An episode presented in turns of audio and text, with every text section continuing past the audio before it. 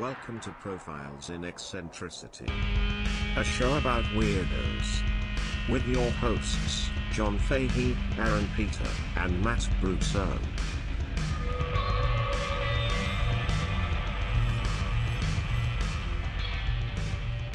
Hello, folks. Welcome to Profiles in Eccentricity. It's a show about weirdos. My name is John Fahey. Joining me, one of the most gorgeous men to ever walk the planet. His name is Aaron Joseph Pita. Hello there, Aaron. John Francis, how are you? I am just dandy. You look my friend. great. Mm-hmm. You look fantastic. Thank you, thank you. I know that. you know, as much as we say uh, how uh, how good looking we don't all you are, fucking do it. uh, we all no no no. I'm not going to do that. But Okay. Matt looks better than you. No, but no no no no no. No, I was going to say just so everybody knows because people ask us about it a lot. We also say it in person. We Yes. do talk about it. We do talk about h- um, how much we love each other. Uh-huh. Yes. off air, Yeah, all the Uh-huh. frequently time. to each other's faces. Hugs abound. Yes. Um, th- the day that this episode premieres will be the one year anniversary of Profiles and X John. and Shit, August 22nd. Wow. Isn't that incredible? It is incredible, and it also seems about time. Yeah, man. It's crazy. Like, we've done a lot of shit, and it. It seems like a while, but not, I guess, like everything else. Yeah, it's still fresh and it's still new to me, uh, but it does. It is a part of our lives. Matt Rousseau, what do you think? Does it feel like a long time? Mel- Matt Rousseau, everybody, gorgeous man. Hi. Oh, listen to him. Hi. What do you think? Does it seem like a, does it seem like a year? Does it feel like a year has passed? Yeah, Yeah. yeah. What do we got? Thirty nine episodes, something Uh-huh. like that. That's not bad. Not No. bad for a year. No, yeah. I mean, we weren't we weren't weekly at the beginning. Right, but Um, the the pr- crowd spoke, Yeah, yeah. We uh demanded it. yes. Um Yeah, and hopefully it doesn't always come through that we, we didn't have three months to spend researching something. right, right, exactly. Uh but some of these were a long time in the making. Some of them, Uh-huh. yeah. mm-hmm. Some of them, yeah, yeah. And uh some of them, you know, we went down a wormhole and uh nerded out in our rooms alone, Mm-hmm. researching like madmen. Yes. And sometimes they were done on the fly. Yes. But you know, if if you ever have uh, if you ever spot an error, feel free to let us know. We're more than happy to. Yes. To learn. And there are certainly errors. Um, but the big thing that we care about most is that you like it. And Yes. you like us. Uh, we're going to do a couple of questions ju- from the uh, Patreon subscribers Oh. because they are uh, our bread and butter. They are. And uh, we Uh-huh. love you, folks. do love you guys so much. Um, we don't want to jerk ourselves off too much. There's a lot of questions that came in. We're just going to do about Uh, You three. gotta be like a level six Patreon for to Yes, that's Right, a different. right, exactly. Yeah, you got to get to the Tom Cruise level of Scientology. Um, this is this is a good one. Uh, if you had to play wingman for one of the profiles y'all have covered, who would it be and why? That's from Ben Vossler, Patreon subscriber Ben Vossler.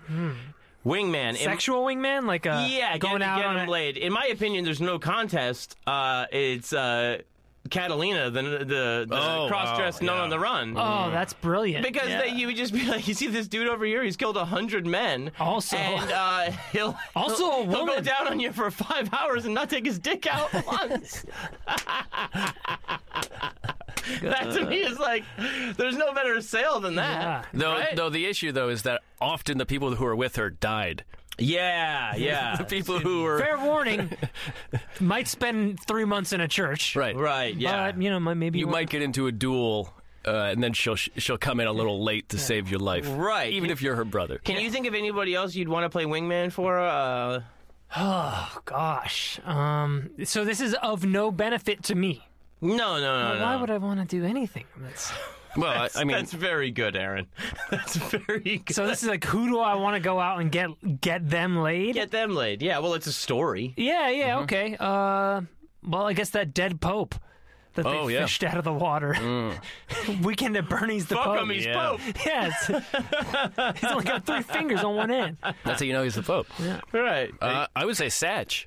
Satch. Oh, yeah. Mm. oh, that's Yeah. great. That'd be a good old time. Yeah, Spend a, I just spend a day with him. I don't care if anyone gets laid.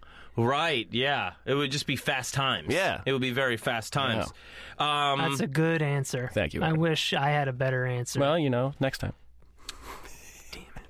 It's a fair uh, answer. this is this is uh, to me a very easy one, real quick from uh, Stephen Parks. oh, super fan Stephen Parks. He wants to know: uh, Has there ever been a potential profile that you thought was too fucked up? Absolutely not. No, Not at all. Nope, nope, nope. There's some down the road that, you know, th- part of it is uh, the part we- I think I have I know speaking for myself that I've I've hesitated on a few uh, going through with them so far Uh-huh. because I don't want to step on kind of like some other podcast territory. Sure. You know, some podcasts are like super into the the serial killer, Especially, yeah, thing. the kill, the murder. And- Yeah, the So- true crime stuff. Yeah. So I just I don't want to have too much overlap with those. Just speaking from a branding perspective, But why no, you no, can't no, brag no, about it. no kind of like self censoring at all, zero self censoring. right? No, no. I mean, I think there have been some where you're like, oh, it's just one incident and it's kind of fucked up, and so it's it's, it's maybe it's Sure. not enough for a full thing. Right. Nothing. Nothing in terms of content is uh, how we've censored ourselves with. Uh, this is a very good one. Um, if you were making a biopic of your favorite profile, which actor would be your top choice to play the part and why? Jason Kepik comes with that question. Patreon. That's a good one. Jason Kepik.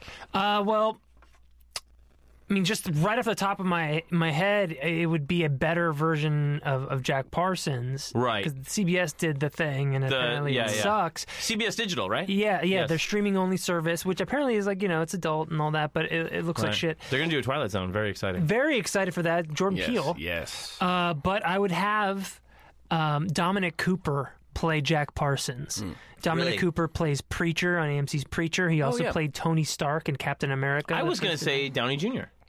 for Parsons. That was the first thing that came to Yeah, mind. Oh, you, I would have to say like 15 years ago, Downey Jr. because Downey Jr. is like 50 something now, and Right. Parsons died at 35. Yeah. So I need a younger Downey, but I could totally see that. Yes. Sure. I mean, they got Dominic Cooper to play his dad in Captain America, Yeah. so there's a, a resemblance Yeah. there. Um, I think I'd like uh, Paul Giamatti to do the Prince of Porn. very good. Hang up the fucking phone, Paul Giamatti. Pig vomit, ass, prince of porn. Matt, anything? Um, I, I'd like Chris Farley to play a wheel of cheese, Big a one. big wheel of That's cheese. good stuff. Uh, I just want to do one, one uh, real quick one, uh, last one from Tajina, our friend. Hey. Vagina sucks. Tajina wants to know if you had to pick one of your profiles as a roommate for one year, who would it be and why? Uh, no contest for me, Matthew Weigman. Oh yeah, that's a good one. because I love prank phone calls. and that guy, his talent would open up entire avenues Yes. for comedy. Oh my god. That I mean, I, Oh, okay, be, be the president. yeah, and and also talk to the president, and get me convince the you- president's phone number. Yeah, And g- call Trump as Trump, saying that you're the future version of Trump. Right? Yes. yes. He would totally believe it. He would 100 Wait, percent believe it. Uh, it reminds me of one of my favorite stories about Trump. Um, John, I've Please, I love this so much. Please tell it. I don't know. This. So, so there's the whole uh, thing with WWE where Vince McMahon uh, fought the WWE, and then he, I believe, he got kicked out or something. He lost his match, and they kicked him out. And so there's this whole scene where he has to walk out of the arena, and he walks past the entire crew, and he leaves the arena, and he gets into a limo, and it explodes into a fireball. Right. And Triple H was saying he he was he was saying I think it was on uh, Stern or Opie and Anthony. He was like, "Yeah, we got a lot of calls. Some people believed that he had died." And he said, course. "Even Donald Trump called and he wanted to know if Vince was okay." He really. Uh, uh, Nothing fake about that news. TV This is wrestling. TV is life to him, man. Yeah, He it does- really he is. Does not get it. Man, Hunter Hearst Helmsley. Shout out to Hunter Hearst Helmsley, Yeah. Triple H, running the organization. Now, Aaron, on our one year anniversary, you have a little something something for us, don't you? I do. This was one of those. Uh, you know, you, you mentioned some we take months to think Yes. about and prepare, and some just strike you on Yes. the fly. And this was one of those uh, that was just like, oh, what? How have I never heard of this guy? What? How? This is one that I immediately thought about Matt Mm-hmm. when I read. Um, this is about a Jew named Mo Berg. oh, Okay. I can- I can already see why you thought of it. No, he's a baseball player. Yes, baseball player uh, in the 20s and 30s. Uh-huh. Um, but this was a very special, special guy. This guy was very like I, I, I is this was like made for the show, right? This guy um, called by Casey Stengel. Former ma- manager of the Oh, I love Yankees, Casey of an Stengel. Mm-hmm. eccentric man himself, said, "Mo Berg is the strangest man ever to play baseball." Wow. High praise. from one of the strangest men to ever Yes. play baseball. Wow. John Kieran, a former sports columnist for the New York Times, called Mo the most scholarly athlete I ever knew. Ooh. That's usually a bad thing. yes. Usually they're like, this Right. guy reads books. We can't have him around. Yeah, Yeah. that's he wasn't that great of a ball player, but he was good enough ish. There may be Mm-hmm. Right. something behind it all. ah. He was born in a cold water tenement in Manhattan, March 2nd, 1902, to Russian Jewish immigrant parents. Dad was a, um, a druggist, uh, learning to be a pharmacist when he moved here. He moved here before the wife, saved up enough money to move her here. Then they had uh, two other kids, and then they had Mo. And um, uh, they wanted him to be a lawyer.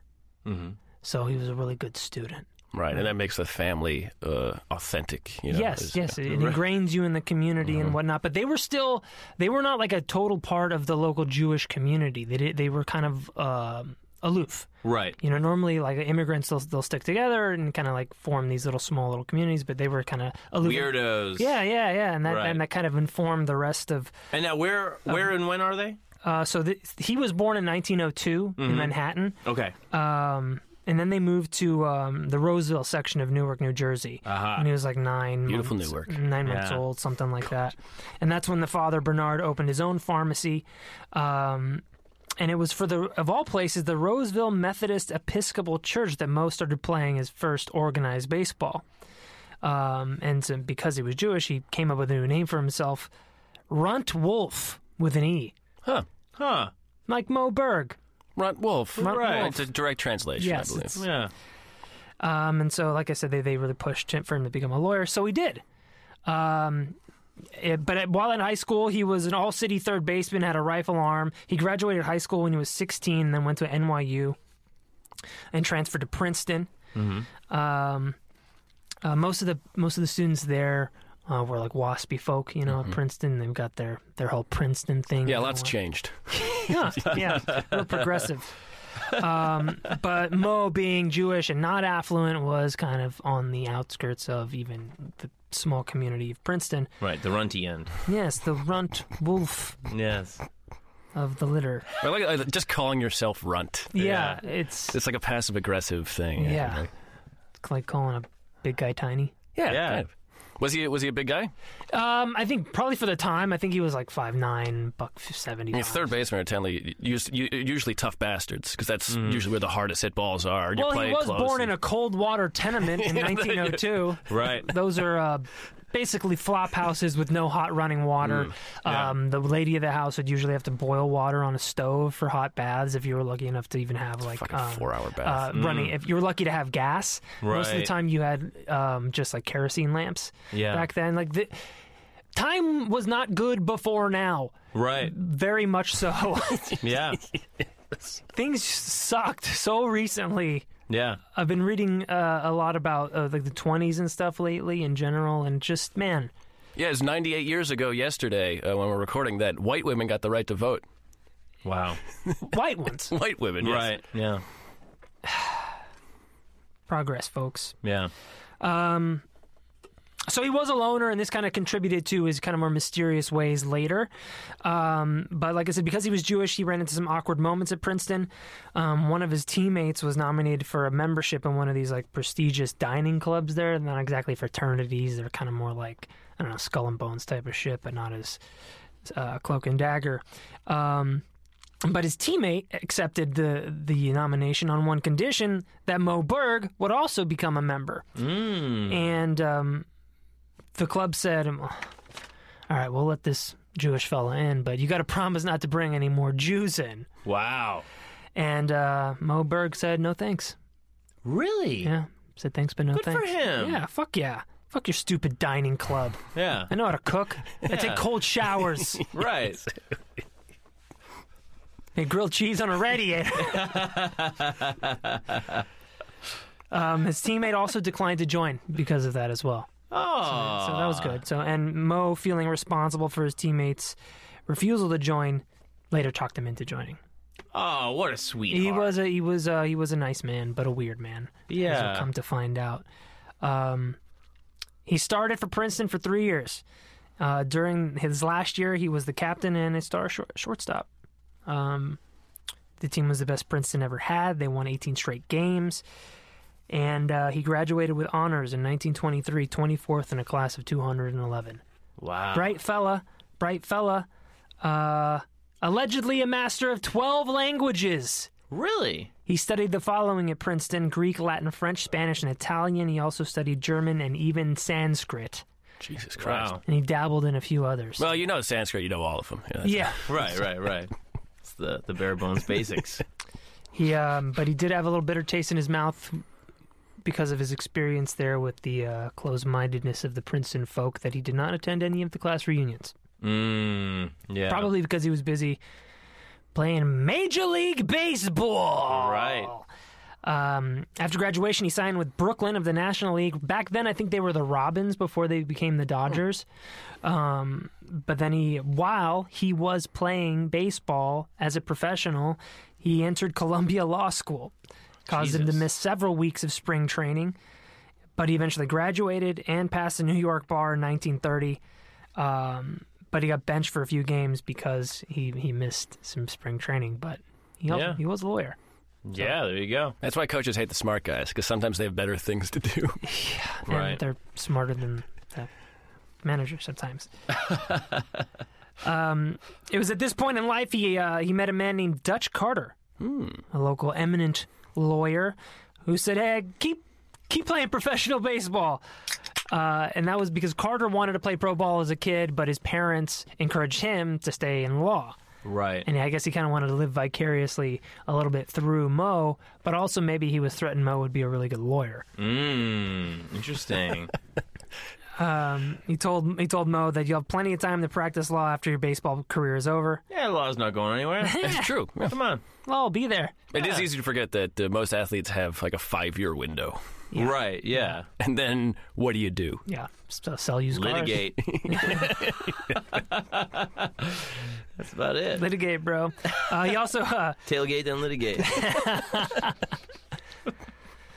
uh, he uh, he followed the advice, continued playing baseball, and also turned down a uh, a job teaching Romance languages at Princeton. wow. This guy was like super super smart, apparently, Yeah. um, but not a great baseball player. Really? First season with Brooklyn, he played shortstop and batted 186. That's not good. Mm. He got sent to the minors. And uh, in 1924, he was with Minneapolis and Toledo in the American Association. Played third base and shortstop. Combined average 264. A little bit better. Not great. Not great. Right. It's not great. In 1925, he was with Reading of the International League as a shortstop. Batted 311. Okay. 311. 3311. Dude, 311 never happened. Oh, Whoa, I want the truth. Made it back to the majors in 1926 because he had a, a good year out there. Father still didn't approve of Moe's baseball career. Um, despite Moe's pleadings, Dad never came to a single game. Wow. Brutal. Free tickets, too. Fr- In those days? Yeah. Go see the Dodgers. Come on. Yeah. Brooklyn? Yeah, it's New sold- York? it's sold out. He's just- he has to you're walk to the across stadium. you're just across the... Re- That's crazy. Son of a bitch. Well, he's doing, you know, the druggist stuff. Man. Mm, Yeah, yeah. I think he bought a lawn. He bought a laundry. He did? Yeah, he bought a laundry. Oh, nice. Yeah, it was a launderer later. Right, because he was giving everybody fucking chop for toothaches. Buy a laundry. What else, what else am I going to do? Are you saying they're shitting their pants after all the shot? I'll see Dude, you in I two gotta days. get into, I gotta get into laundry. Oh, like two thirds. I know what's next. You're gonna go to that laundromat, aren't you? See you. in- See you real soon. Uh, you know, but uh, you know, his dad was op- opposed to sports because he thought they were distractions and one very old school, right? Immigrant mentality, I suppose. It sounds like the, the studies were a distraction to his sports because he wasn't hitting when he was learning. Yeah, he should have been s- studying swinging Right. physically. Yeah. I mean, like any fun career path, though, it's just like the most cliche thing. Your dad, you should be working. Yeah. Right. I wish you were, if he was a good lawyer, I wish you were a ball player. Right. Right. Yeah. It's just one of those things. Um, Mo was once asked, Do you ever feel as if you'd wasted your life? And Mo said, uh, I'd rather be a ball player than a Supreme Court justice. Wow. Good for him. Um, he was playing uh, one game in the majors, and um, he was playing shortstop or third. And uh, the catcher got hurt, had a had to leave the game. They didn't have any backup catchers, and one of the players asked, "You know, is it, can anybody catch?" And Mo said, uh, "I used to think I could," and the teammate said, "Who said you couldn't?" And Mo said, "My high school coach." I always see I, I hear him, and if you see a picture of him, he, I can I kind of think of him as like Rodney Dangerfield, Right. and I just kind of like think of all his quotes. So no respect. What you're saying. Yeah, basically no respect. Like no, my dad, I tell you, give me no respect. Yeah. right? I used to think I could catch. Who said Who said you couldn't? My high school coach. He- but he had a strong arm and he could throw down even the fastest of base runners. His hitting again would leave something to be desired. He only batted 243 with six home runs lifetime. That's o- as a catcher, you it's okay if you can't hit. Right, that's not your job. That people like Mike Piazza or Johnny Bench are like outliers. right. Oh. Um, God, Mike Piazza, man, my Yeah. Mm. best closeted baseball player of all time. Maybe next to Mo Berg. Oh. Um. They made a movie uh, apparently recently, and this is not uh, how I found this story, but apparently Paul Rudd played Mo Berg in a recent uh, kind of indie biopic type of thing. Interesting. There were some allusions to him being a closeted homosexual. Mm-hmm. As you'll find out, he did not marry. Um, left In, no in heir. those days, telltale sign. Yeah.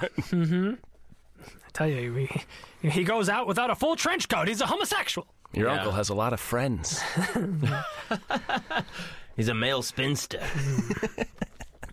um, what do they call those guys though? I mean, like old lady can be a spinster. What's a, what's a, what's a guy that doesn't get married? Hmm. Confirmed bachelor, Confirmed bachelor. Right. Yes. I think. Right. Yeah. Yeah. Yeah. But He's like- confirmed. Yes. Yeah, yeah, yeah, yeah. This guy plays the field, baby. He'll catch if you want him to. Wink. it's only he batted 243 lifetimes uh, with six home runs in his career, but his, he, had, he had good baseball acumen. He could call games, and his knowledge of hitters put him very put him in demand around the league. Um, he went on to play for Cleveland, Washington, and Boston until his retirement after the 1939 season. Um, and he spent all 15 seasons almost entirely in the majors, um, didn't really bounce down into the minors very much because of his defensive skills and his knowledge of the game. Um, when Ted Williams was in his second year with the White Sox, with the Red Sox, he sought out Mo for advice. Williams wanted to know what made hitters like Lou Gehrig and Babe Ruth made them great.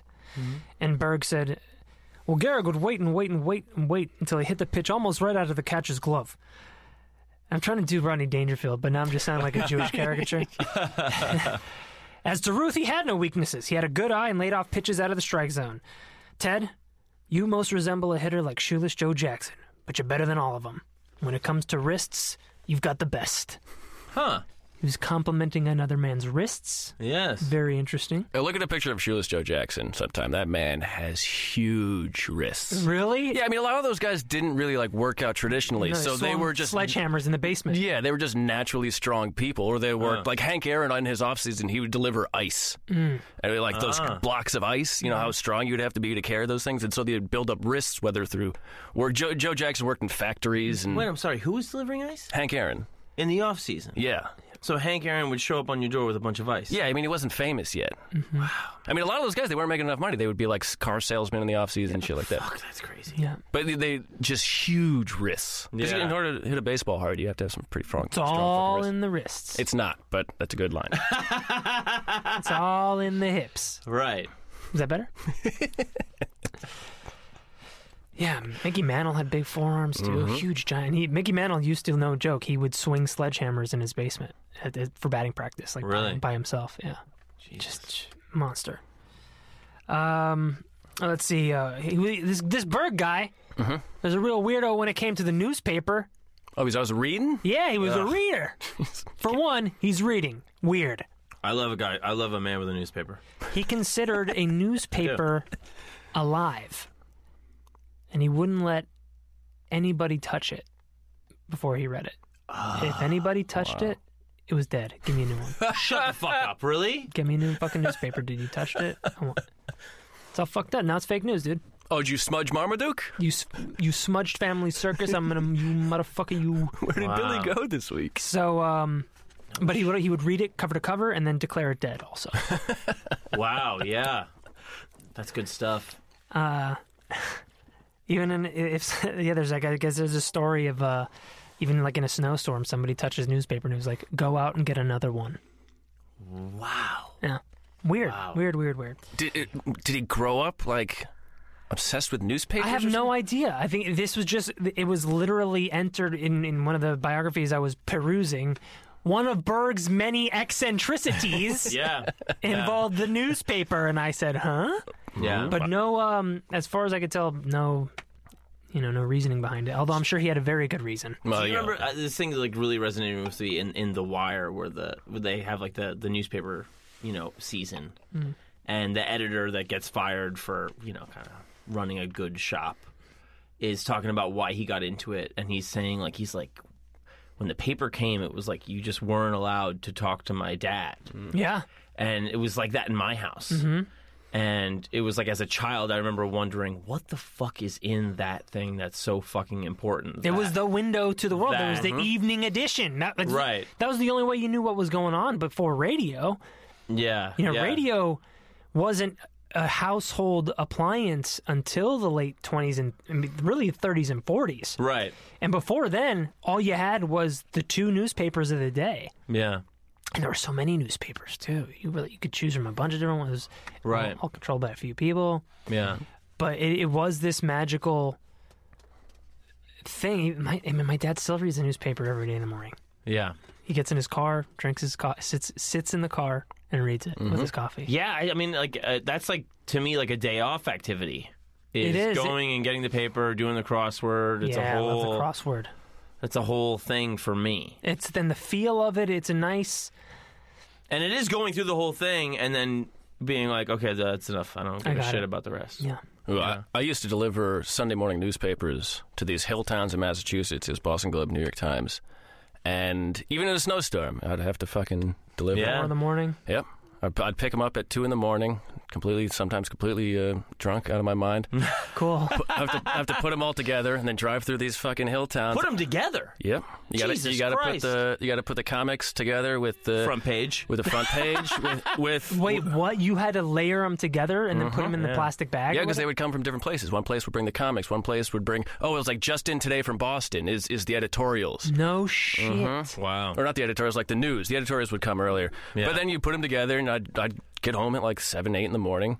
But you know, if someone doesn't get a paper, I'm getting a phone call at seven in the morning. Big part of people's day. Yeah. Big part of people's day. Yeah. Anyway, sorry for the whole. Uh-huh. No, tangent no, about no. papers, I but- think I think it's important to, to Yeah. real. I mean, I think it, it puts this character into perspective when you real. He was a man of the world. He gave a shit. Mm-hmm. Yeah. Not a, not a, not a, the other ball players weren't doing that, but he Right. was Sure. li- Yeah. pushing his nose into these like, pa- pieces of paper that were you know illuminating his his perspective. Yeah. Maybe you'll see why Mm. a little bit later. Hmm. One day in Philadelphia during a game, the temperature reached about 100 degrees. That's hot, John. Yeah. Everybody's wearing wool too. Oh, yeah, this is before the cool, breathable polyester uniforms. right. Right. Mo threw on the catcher's equipment like he had so many times before. Stoically went out there behind home plate out to catch. Sweating, just sweating bullets. Yeah. Um, and he was catching one Earl Whitehill, fast but wild lefty. Um, and in the seventh inning, Doc Kramer came out to bat, and they got in a staring contest, batter and pitcher, just staring each other down, like extensively, making eyes. There's no time rules back then. You Yeah. could do that for hours. Now, although baseball games were very, very fast back then, Yes. Hmm. they, one they were playing in the daylight. They didn't have lights, so they Yeah. were playing in the day. And two, uh, the game was just a faster, just a faster paced game. Th- There was none of those routines where you step out, you step in. It was like everybody was was a quote unquote pansy if you if you wasted any time up there. exactly. Ah, huh. Interesting. and baseball was the thing to go watch. Like that, baseball in the twenties and thirties was the only game in town. right. I mean, people they would have radio plays reenacting the game that was happening at the same time. Like, Right, some guy uh, two states over going base hit. Yeah. Really? Or they would hire uh, kids to play in a park to play out what was happening live at Ebbets Field or whatever. Wow. Yeah, and people would wait, and they'd, they'd be standing outside newspaper places, like watching the ticker go by. Like, Screaming in Mudville. Oh my god. It was, it was, uh, it was big. Huh. It was super big. Uh-huh. Anyways, so it was hot that day, right? Right. He's out there. They're staring daggers at each other. He's behind home plate, sweating. He's got all this stuff on. He Yeah. doesn't even want to be there. He's in like catching, he likes to play third base, shortstop. Yeah. Well, this went on for quite a while, and Mo had to come up and come down, you know, squat up, stand up, squat, all this, all this bullshit, because this is a long at bat. And uh, after a while, he's, he's sweating through his through his wool uniform, and he peeled off his chest protector, his shin guards, and mask, and laid them neatly down on home plate. And he turned to the umpire and said, "I'll return when those two guys decide to play baseball. right now, I'm going to go take a shower." With a newspaper. Don't touch it.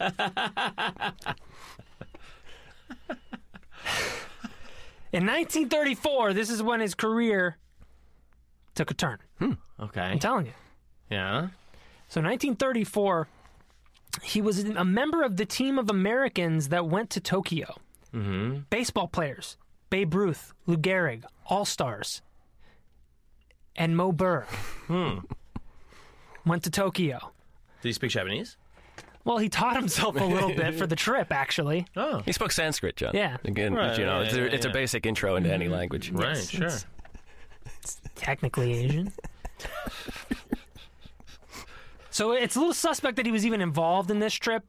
Nobody, nobody in Tokyo knew who Mo Berg was. Oh, is that Mo Berg? Oh, no, Babe Ruth and Lou Gehrig, absolutely. Thirty-four, especially. I mean, they were legends already at this point. Um, but Mo Berg, newspaper guy, like to read. Right, right, right. Uh, he And wa- now it's full of characters and he doesn't know what the fuck is going on. Or So maybe he he- does. he presumably walked the streets of Tokyo dressed in a long black kimono. Hell yeah. and he uh, he entered St. Luke's Hospital where the daughter of the American ambassador had just given birth. So he went there to go visit her in quotes. He never visited her. He went to the roof of the building and shot film of the entire layout of Tokyo. That footage would later be used in the 1942 bombing raid of Tokyo by the United States military. The motherfucker was a spy. Uh, No. He's like, I've been reading the papers and this Hitler's no good. I'll tell you. I get my instructions out of the crossword.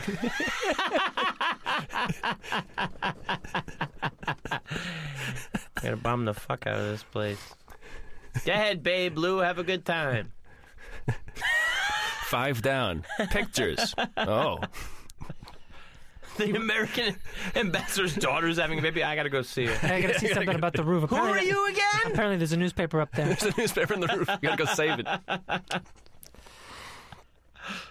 In 1943, he was recruited by the OSS, the Office of Strategic Services, which would then go on to become the CIA.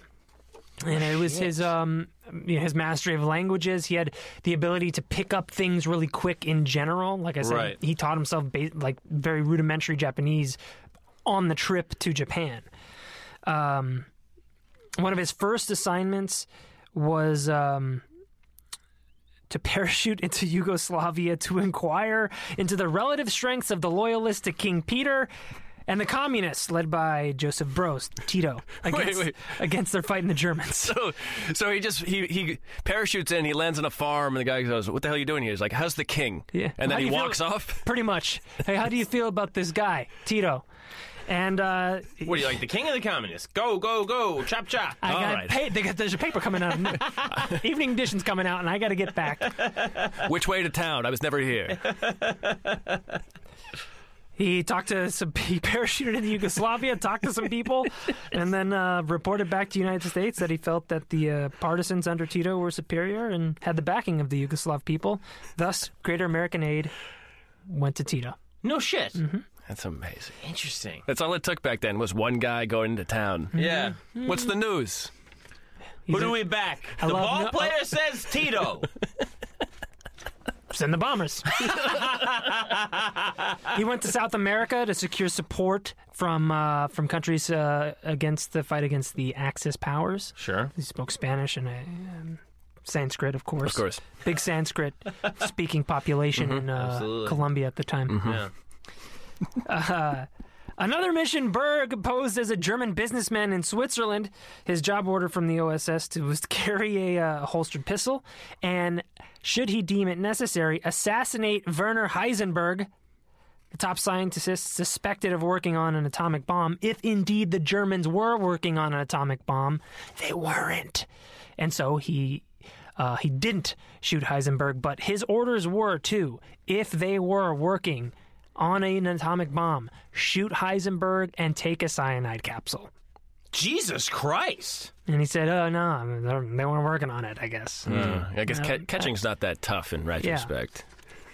Yeah. So so he he was able to conclusively find out, or he didn't want to know, so he wouldn't have to kill himself. right. right. that's- That, I think that's uh, that's that's a Nah, good nah, question. he's a Jen. good no, No, guy. no, this Heisenberg is Aye. a, he's going to do big things, but blowing up shit's not one of them. So, but but they were, were they not in pursuit of the atomic weapon? I don't. We, Uh, we they, don't need they to go weren't. into. They weren't far enough along. I think at this point it was probably 1940.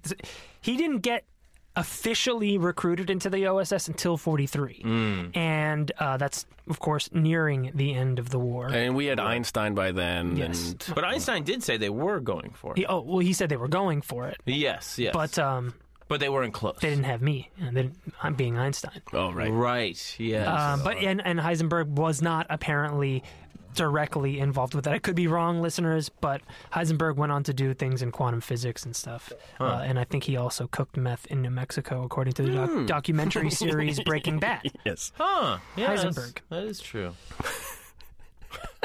and that's a fact. Berg stayed with the OSS until it dissolved in 1945. Uh, and afterward, he served on the staff of NATO's Advisory Group for Aeronautical Research and Development. Um, he was uh, he was a weird, weird, proud man. When he was asked to write his biography, he refused. Said no, no, not gonna. I'm worth it. And uh, part of the reason might have been that his co-author thought he was Mo from the Three Stooges. wait, wait, really? Oh Yeah. my god. You know, they assign like a ghostwriter to you. Shut know? the yeah. fuck up. wait, what? Yeah. Yeah. kind of looks like him. It's a terrible ghostwriter. A guy who can't So do. it's like you're a they Jewish didn't- guy named Mo, Yeah. And you're famous, kind and of. you must be in the Three Stooges Yeah. because I haven't seen a million of those movies at that time, and don't know what that guy looks like, Where's your hair?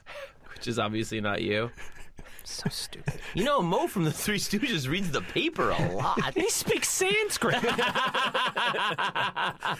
You know, I'm beginning to think this Three Stooges isn't that real. I heard he jumped out of a plane in Yugoslavia. I don't have any bumps growing out of my head. What's going on, dude? so people people think that because he was such a shitty ball player that that it all might have been a cover that he was he was a plant there by the by the U.S. government It could- because it allowed him to travel kind of at will and interact with a bunch of different people. There's some other Starting at what time, though? I mean, like, what time w- would it be? uh, Would, would his career be starting that they would be like, let's get this guy into the MLB that will then make him a spy? You know what I'm saying? Right, right, because he really he retired from the major leagues in 1939. Hmm. So the war, the, the most of his baseball years were not during quote unquote official wartime. Like, but it was the kickoff. Yeah, right. yeah, so yeah, the yeah. U.S. did pro- did have like intelligence agencies involved. Right. So Well, I, I mean, uh, w- especially back then, yeah, a catcher who is very as, as smart as he is can probably call a pretty good game. Mm-hmm. Probably knows what hit how to, how to fuck with hitters. Yeah. What kind of rhythm throws them off? What pitches they can hit. Uh, so he's probably is probably a really good catcher. There's Yeah. there's there's value. There's legit Yeah. baseball value. There. yeah, Yeah, yeah. You're calling the pitches. You Right. Have, you have to remember. He had a really good memory. Yeah. Mm-hmm. So knowing how a batter bats, what what their pitch selection is like. Interesting. Okay, that's very good. Maybe, maybe That's talking very, very shit good. to uh, players in various languages. I mean, with, with baseball, it's like two two weeks ago, this guy had two strikes on him, couldn't hit a curveball. right? Right. That's all. Sometimes that's that's what a catcher. That's Right. kind of like the beauty they bring to those moments. Yeah, the weird sabermetrics moneyball stuff that he was probably doing in his head. Right. Um, didn't matter. He was hitting 200. Right. Yeah. I mean, there are catchers in the major leagues today who are hitting like 250. Mm-hmm. So It, it's not like it's beyond reason. Very, very astute analysis, Matt. Oh, thank you, Rand. I said Aaron. All right. I think you said Ayn Rand. Thank you, Ayn Rand. Thank you. Ayn Rand.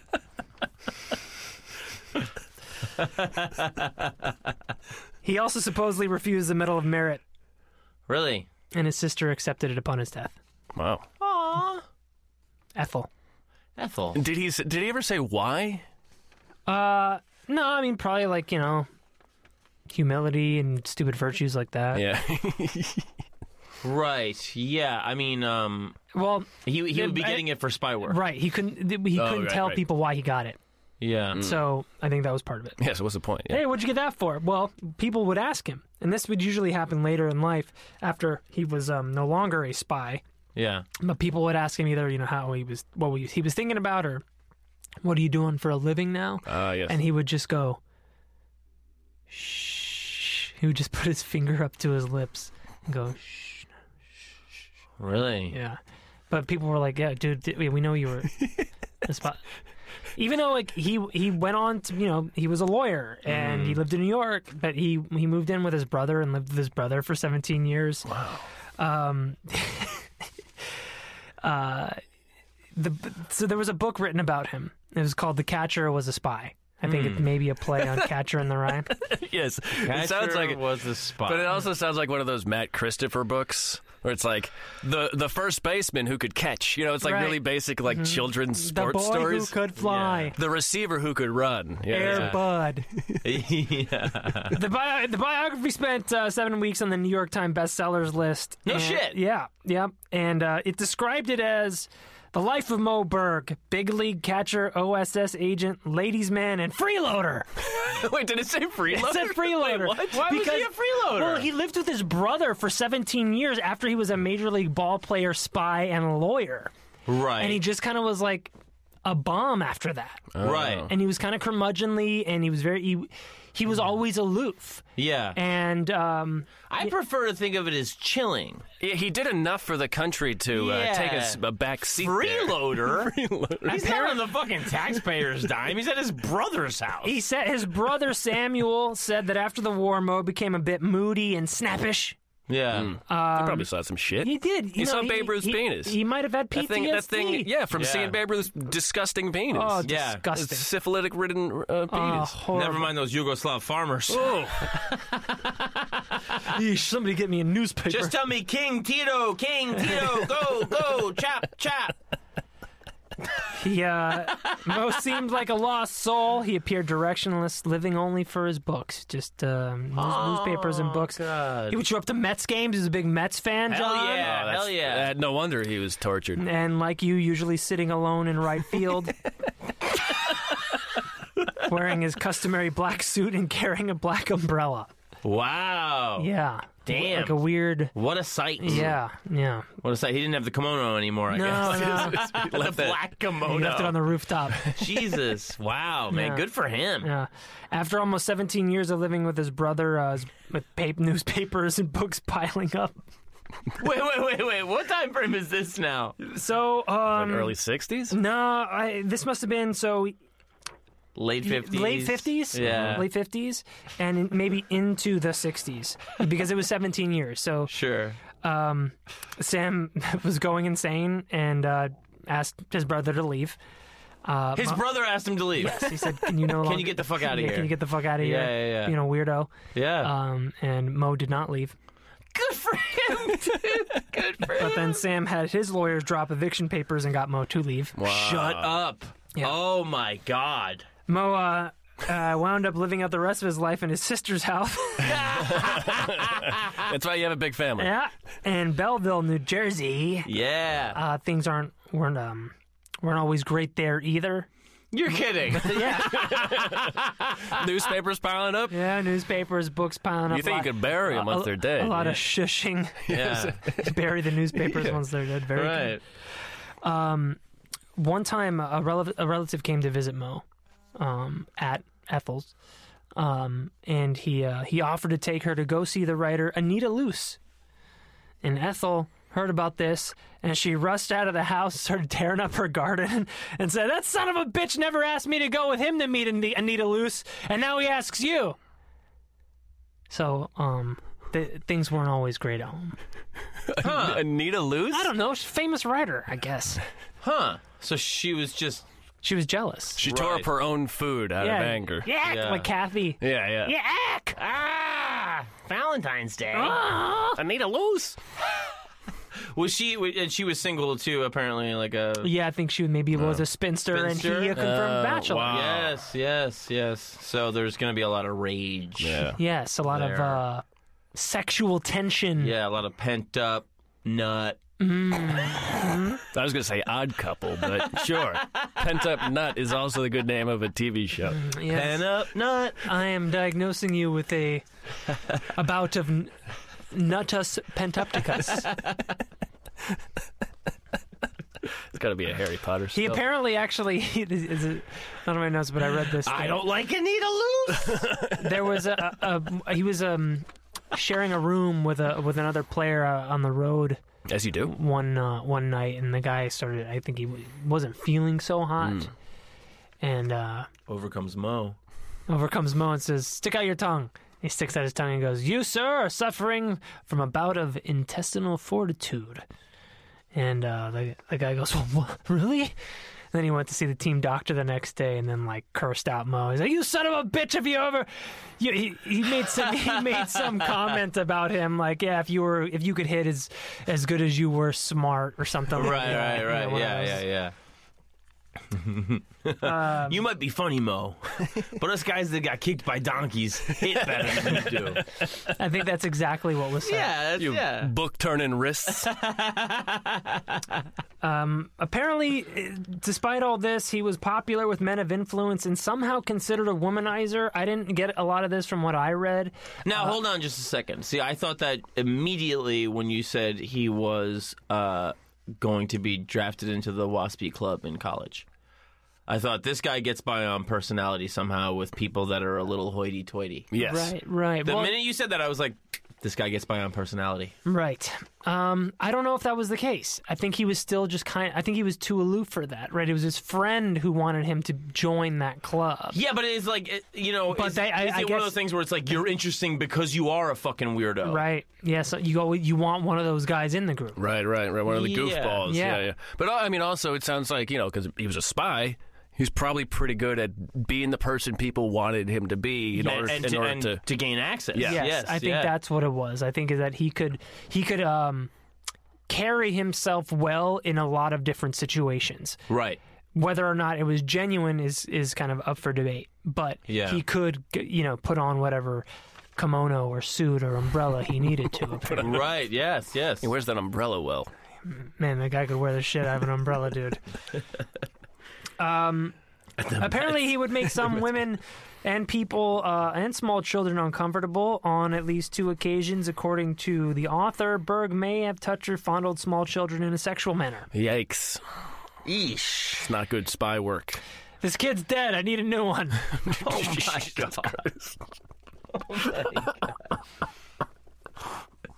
The Moberg story. Uh, the diddler was a spy. yes. The diddler was a spy. Totally different book. Um, in May 1972, Berg was hospitalized after a fall. His condition worsened. Doctors could not identify the uh, cause of his decline, but whatever.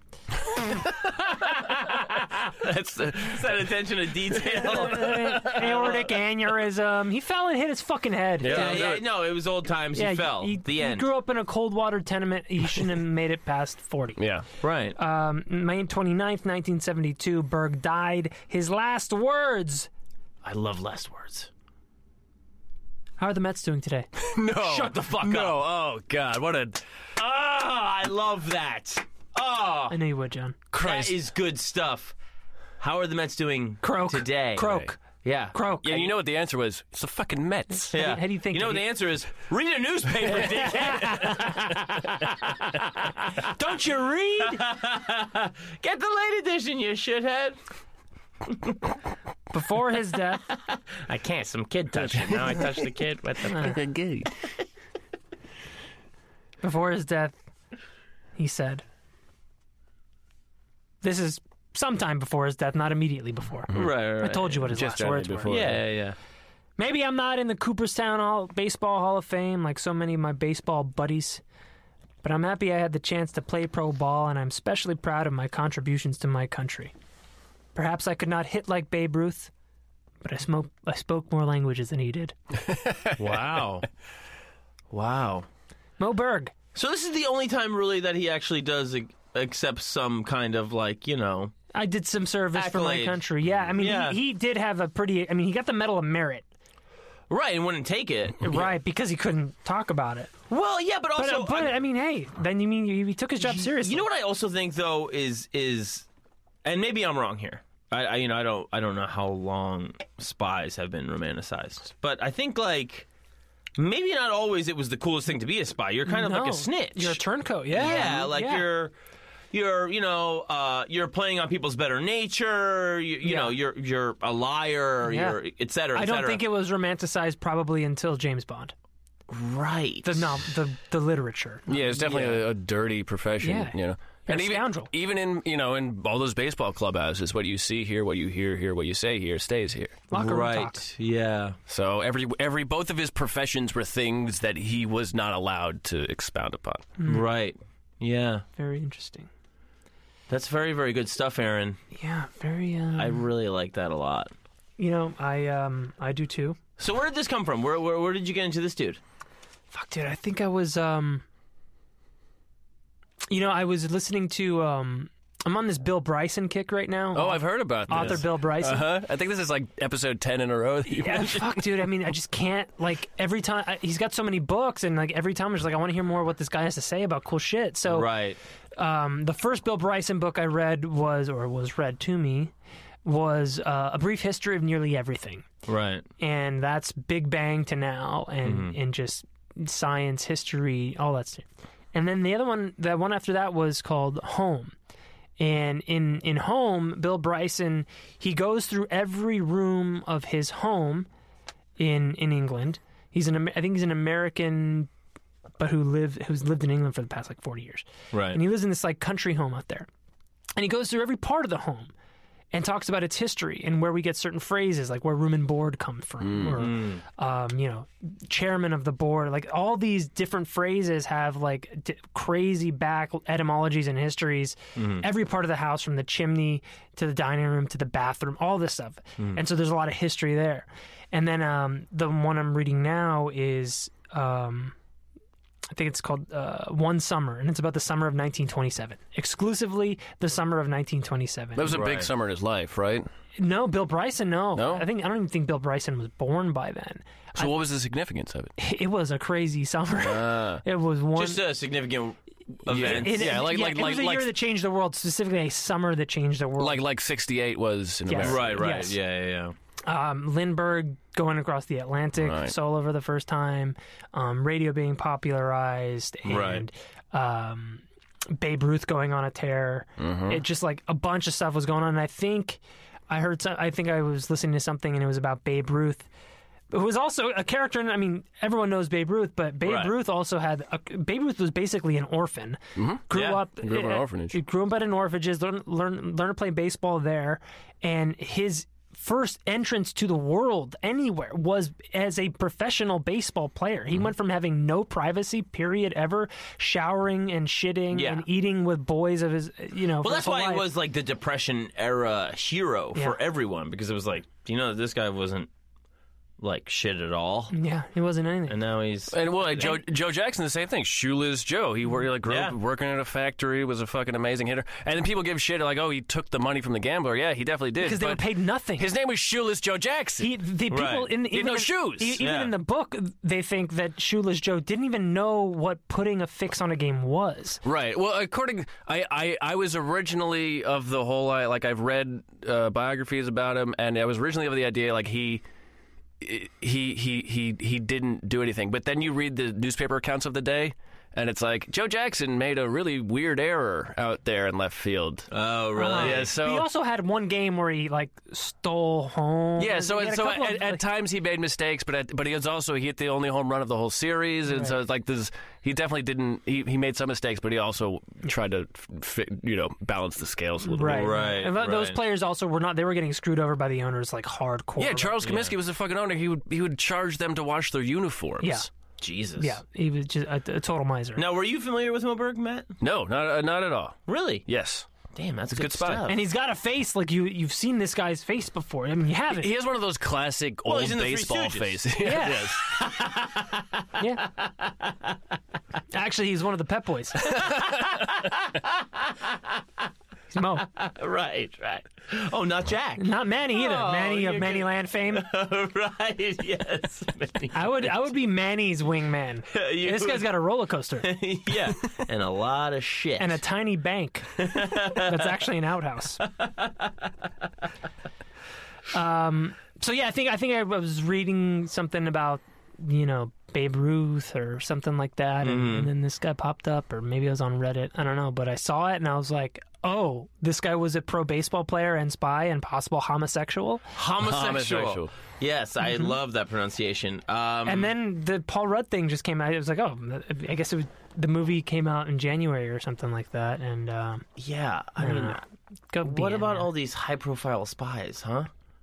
spies, huh? What, what an ironic, ironic thing. huh? But, but I mean, I mean, Isn't really, it like cool? uh, you know, like I mean, we were talking about you know, uh, you know, fucking. I mean, Alistair Crowley. yeah, Crowley and all these guys that are like mega famous and Oh, and Jack Parsons too. They they thought he was spying for Israel uh, toward the end. Right, and, and and you know the fucking the the game show guy they made the movie about, Yes. like so many, so many, so many famous people.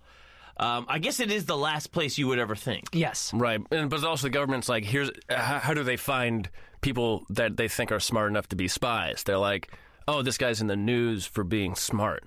Right. So either either we can go through all the SAT scores in the world, Yeah. or we we already know everything about this guy. Right. Yeah. he's And who has access? yeah. Yes. And so what happens when you're that guy and the government comes and they go, hey, we have Yeah. a thing we need from you. That'd be great for your country. Right. You want to serve your country, Junior? Yeah, that's, Yeah. that's always like one of those lines like, fuck you for putting me in this position. I can't say Jesus. no to this shit. Yeah. Do I get a cool gun? Does Trump give me a high five? Right. Yeah. I mean, now I think it'd be a lot easier to say no. Yeah. Do you want to serve your country? Which one? I'm I'm a I'm a lawyer and a baseball player. Pretty easy to say no there. You know what I mean? Hmm.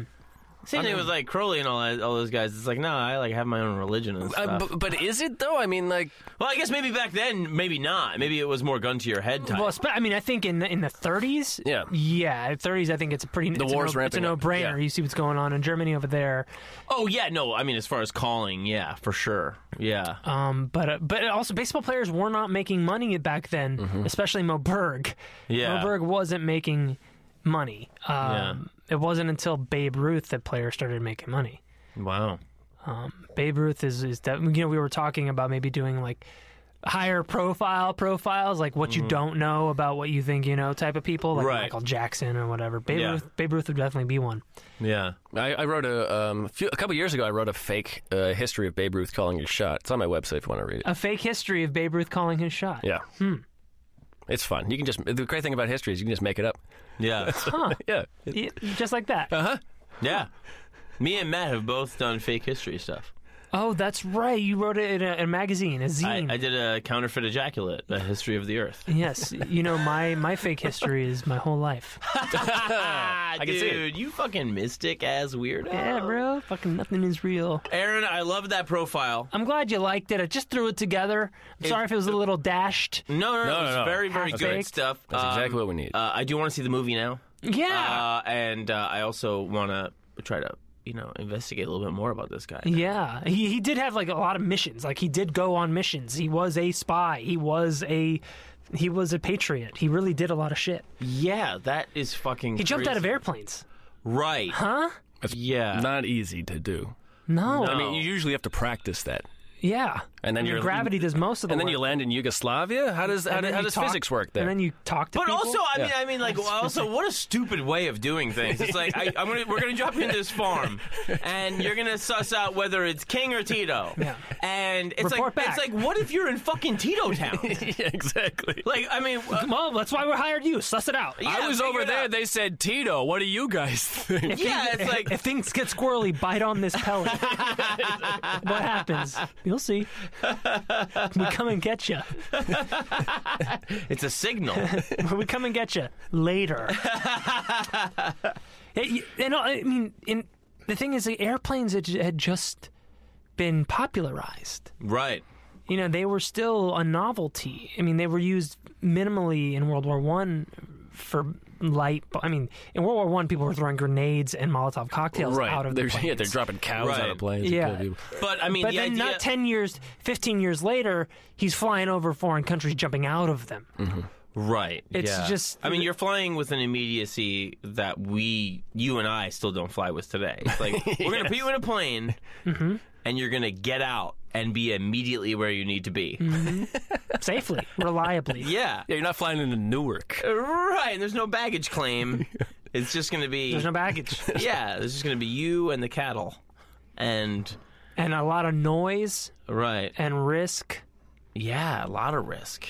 it's uh, we have it we're just so soft we're just so soft like y- Yeah. you know we we've talked about this uh, a lot before the stuff that uh, the that generation of, of men and women went through Mm-hmm. is just incredible Yeah. jumping out of planes, hitting baseballs, shooting movies on top of Japanese buildings, wearing kimonos, Right. reading newspapers. Yeah, watching cold- the Mets. Cold baths. Yeah, that's the toughest part, really. well, tricking kids into fucking yeah. hey, he spoke Sanskrit. the kids' language. Mm-hmm. It's hip with the kids. Uh, Well, before we go, um, uh, if I may, please. uh, Okay. a- anytime baseball comes up, I always think back to Jim Bowen's book Ball Four, and you mentioned two characters uh, who are mentioned in Ball Four, who I'd like to do a quick little. Uh, uh, when I was a kid, I, I loved Ball Four so much that I would type out my favorite passages, Hmm. and in a Google Doc, smartly enough, and so I have access to them. Here's a here's a little. Oh, te- you Uh-huh. typed him out in a Google Doc as a kid? yeah. Uh huh. I don't know. It was a Microsoft Word doc that I've later put on on the Googles. Good foresight.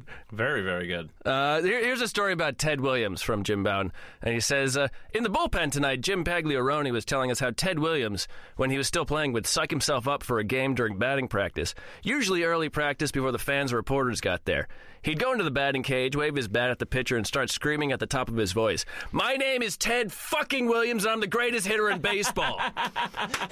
yes. He'd swing and hit a line drive. Jesus H. Christ himself couldn't get me out. And then he'd hit another. Then he'd say, Here comes Jim Bunning. Jim fucking Bunning and that little shit slider of his. Wham.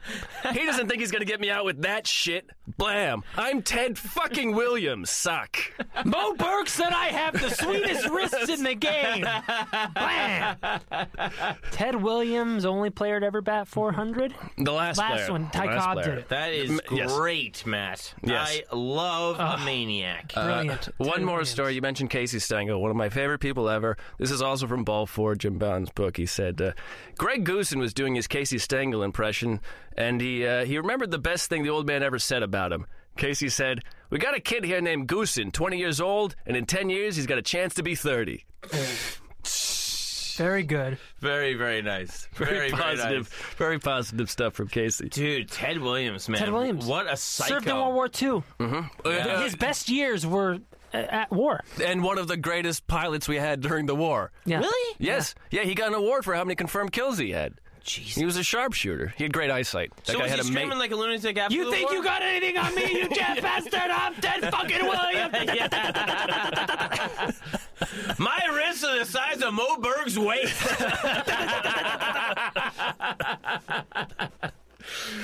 That's good stuff. All right, we're gonna fuck off. I love you, everybody. My name's John Fahey. I'm Aaron Pita. Matt Brousseau. good night, everybody.